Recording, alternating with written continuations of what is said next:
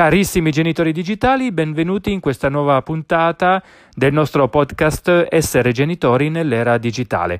Io sono Ivan Ferrero, psicologo delle nuove tecnologie e in questa nuova puntata parleremo di storie. Tutti noi ormai penso conosciamo le storie su WhatsApp, li chiamiamo stati, poi Instagram, Snapchat che è stata la prima e poi Facebook, il Messenger e adesso anche YouTube e così via. Ma perché?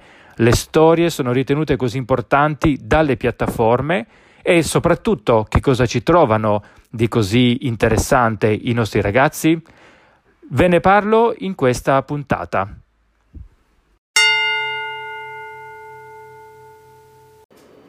Ecco, le storie. Come ho detto prima, Snapchat è stato il primo. Poi ai ragazzini è piaciuto così tanto che ad un certo punto Facebook, quindi Mark Zuckerberg, ha detto a Snapchat, cioè ha fatto una proposta di acquisto a Snapchat, perché tutti i ragazzini stavano lì, allora Zuckerberg per prendersi tutta la fetta di adolescenti e preadolescenti, siccome c'era già una piattaforma molto in voga che era Snapchat, ha detto ovviamente non ne faccio partire una da zero, me la compro. Snapchat ha risposto picche dicendo no, stiamo andando così bene che facciamo per conto nostro quindi ha rifiutato, ma era una roba veramente pazzesca, eh? ha rifiutato, allora cosa hanno fatto? Hanno prelevato l'idea delle storie e Zuckerberg l'ha in proprio replicata su Instagram, per questo adesso ce l'abbiamo anche su Instagram, e a cascata poi Facebook. Facebook, ovviamente Facebook ha delle pagine di Facebook, comunque poi ha acquistato Instagram ed ha acquistato WhatsApp. Cioè, per cui la gente dice no, mi sono rotto, faccio dispetto a Mark Zuckerberg, mollo Facebook, però rimango su Whatsapp, oppure basta Facebook, vado su Instagram, eh, poco cambia per loro. Alla fine sono diventati una holding. Ecco, quindi, e poi ovviamente anche sul Messenger le ha messe. Quindi questo per dire, perché? Perché i ragazzi attraverso le storie condividono la loro vita oltre a seguire la vita degli altri, ma è una cosa molto immersiva, bisogna proprio provarlo per fare l'esperienza, perché su YouTube io so che sto guardando un video, anzi addirittura molti video su YouTube, a parte adesso che si stanno muovendo un po' le acque, devo tenere addirittura in orizzontale il cellulare.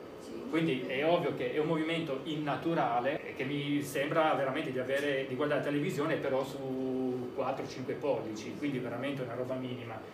Ma con Snapchat, Snapchat, con il discorso delle storie, ha cambiato completamente i paradigmi entrando nel, nell'era diciamo, dei video verticali, perché scatto la foto, giro il video, è molto più immediato. Ed è molto più immersivo, perché sembra quasi di vedere una videochiamata, per cui se io guardo una videochiamata di un mio amico mi sembra di essere lì con lui, con la differenza che in queste case con le storie molto spesso sono sì, o in, dentro gli amici oppure nella vita di estranei o dei calciatori, degli influencer eh, o di altre persone. Quindi le storie sono molto potenti, tant'è vero che appunto da Snapchat si sono espansi.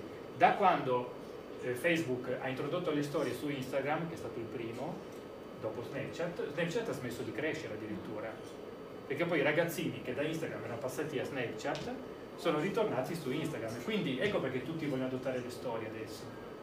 Perché oltretutto, essendo in tempo reale, in 24 ore scompaiono, calamita anche l'attenzione. Perché se io sto, allora se io un video di Facebook, magari non lo vedo subito, metto una playlist, guarda più tardi, insomma, ho un modo per differire la visione di un video. E su Facebook salvo il post se non lo posso leggere subito con le storie no, o te le guardi ora o... Esatto, esatto. Ed è per questo che le, le storie le vogliono tutti ormai. Perché devi stare incollato, non solo, anche per produrre una storia. Siccome in tempo reale, idealmente, poi in realtà puoi anche caricare foto, però comunque eh, dal momento che con le storie io condivido momenti della mia vita e a quel punto una storia o la condivido su Instagram o la condivido su Snapchat, è difficile condividere un momento istantaneo su due piattaforme diverse. Po posso usare degli scamottaggi, scatto una foto e la divido in due tempi diversi, una dietro l'altra. Io una volta ho fatto un esperimento per qualche giorno a mantenere sia le storie di, di Snapchat sia di Instagram. Dicevo, voglio pubblicare lo stesso materiale, beh, poi volevo vedere un po' come rispondeva la gente, quindi uso per la professione.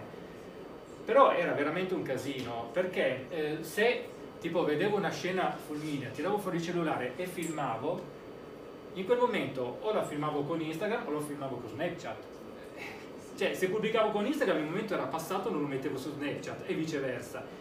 Potevo fare, allora poi mi sono fatto furbo, ho detto a chi se ne frega, io registro il video col cellulare e poi mando, per un doppio lavoro. E dal momento che con le storie si intende un flusso continuo di condivisione, diventa veramente oneroso in termini di tempo, di energie. Perché io magari sto correndo da una parte, condivido una cosa, ma poi mi devo fermare perché devo condividerla anche da un'altra parte. E allora a un certo punto mi sono ritrovato personalmente, ho fatto un test personale nelle, nella condizione di dover scegliere. Adesso per essere più agevole la storia o la condividi su Snapchat o Instagram ed è questo il potere delle storie. Bene, siamo arrivati alla fine di questa puntata di Essere Genitori Digitali. Come al solito vi lascio in descrizione tutti i link per seguirmi attraverso i miei canali social, il mio sito www.bullismoonline.it dove troverete tante altre risorse dedicate al tema del digitale e dei nostri ragazzi. Per il momento un saluto dal vostro psicologo digitale Ivan Ferrero. Noi ci risentiamo alla prossima.